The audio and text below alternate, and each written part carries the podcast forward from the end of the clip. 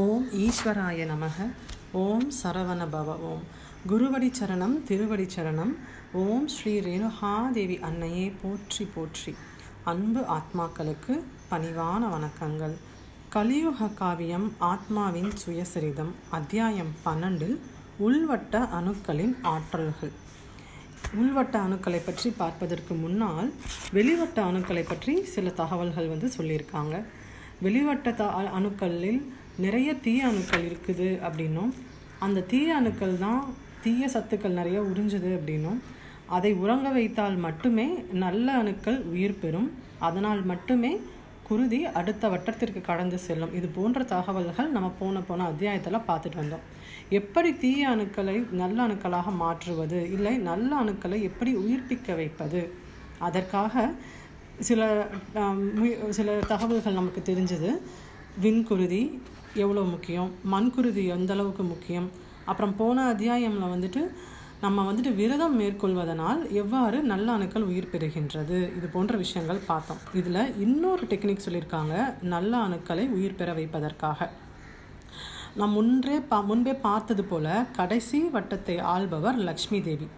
லக்ஷ்மி தேவியை வழங்கினால் நமக்கு நல்ல கலைகள்லாம் சித்திக்கும் கல்வி கேள்விகளில் சிறந்து விளங்குவோம் அப்படின்னு சொல்லி சொன்னாங்க.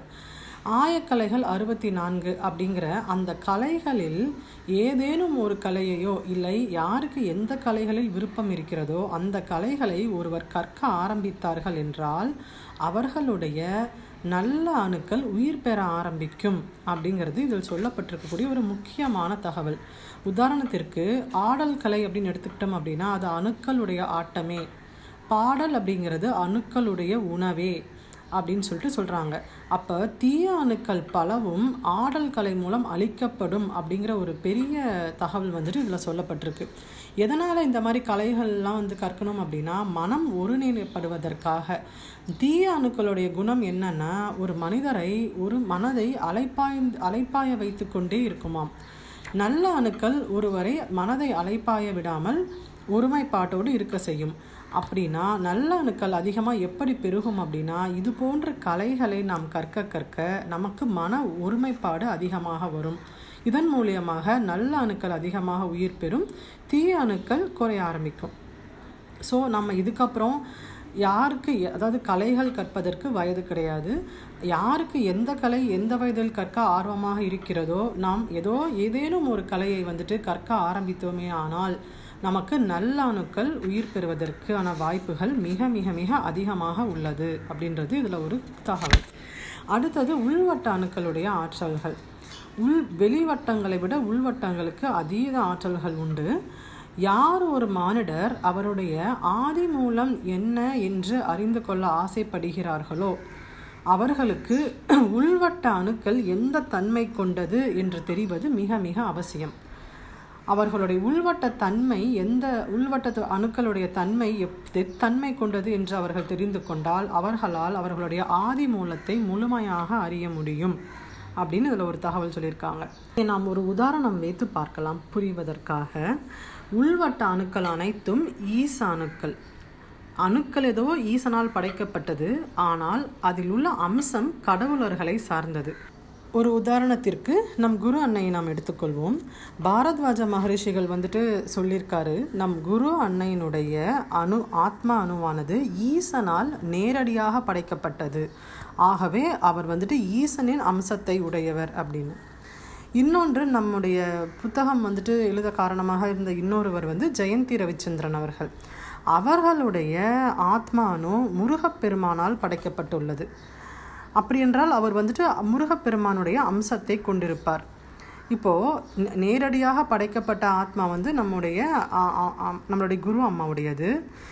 ஈசனால் படைக்கப்பட்ட சிவபெருமான் சிவபெருமானால் படைக்கப்பட்ட முருகப்பெருமான் முருகப்பெருமானால் படைக்கப்பட்ட ஜெயந்தி ரவிச்சந்திரன் அவர்கள்.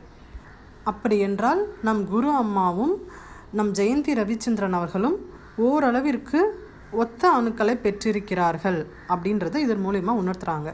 இது போன்ற இருவரும் ஒரே கிட்டத்தட்ட ஒரே மாதிரி அணுக்கள் அவங்க இருவரும் அவர்களுடைய சிரசில் வந்து பெற்றிருப்பதனால் அவர்களால் பல பிறவிகள் ஒன்றாக பயணிக்க முடிகிறது அப்படின்னு சொல்லிட்டு இதில் ஒரு தகவல் சொல்கிறாங்க சிவாம்சம் கொண்ட தெய்வாம்சம் தெய்வாம்சம் கொண்ட ஒரு குழந்தை வந்துட்டு பூமியில் ஜனிக்கிறது அப்படின்னா அதோடைய உள்வட்ட அணுக்கள் எல்லாம் தெய்வ அந்தந்த தெய்வங்களால் படைக்கப்பட்டது அப்படின்னு. ஒரு மானிடன் வந்து பூமிக்கு அப்படின்னு பிறந்துட்டா எந்த தெய்வத்தால் பிடை படைக்கப்பட்டிருந்தாலும் பாவ புண்ணிய கணக்குகளை பெருக்கி பிறவிகள் பல எடுக்க வேண்டிய நிர்பந்தம் கண்டிப்பாக ஏற்படும். எப்பொழுது ஒரு மானிடன் தன்னுடைய பாவ புண்ணிய கணக்குகளை நேர் செய்கிறாரோ அப்பொழுதே அவரால் ஏன் இந்த பூமிக்கு வந்தோம் எப் அப்படி அப்படின்ற விஷயத்தை அவரால் தெரிந்து கொள்ள முடியும்.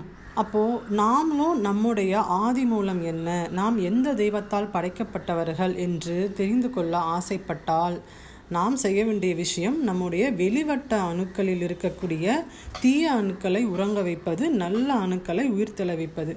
அதுபோல் செய்தோமே ஆனால் நம்முடைய கு- நல் குரு நல்ல சத்துக்கள் நிறைந்த குருதி அடுத்தடுத்த வட்டத்திற்கு சென்று உள்வட்டம் வரை பாயும் பொழுது நாம் எந்த தெய்வத்தின் மூலியமாக படைக்கப்பட்டோம் நம்முடைய ஆதி மூலம் என்ன என்று நம்மளால் தெரிந்து கொள்ள முடியும்.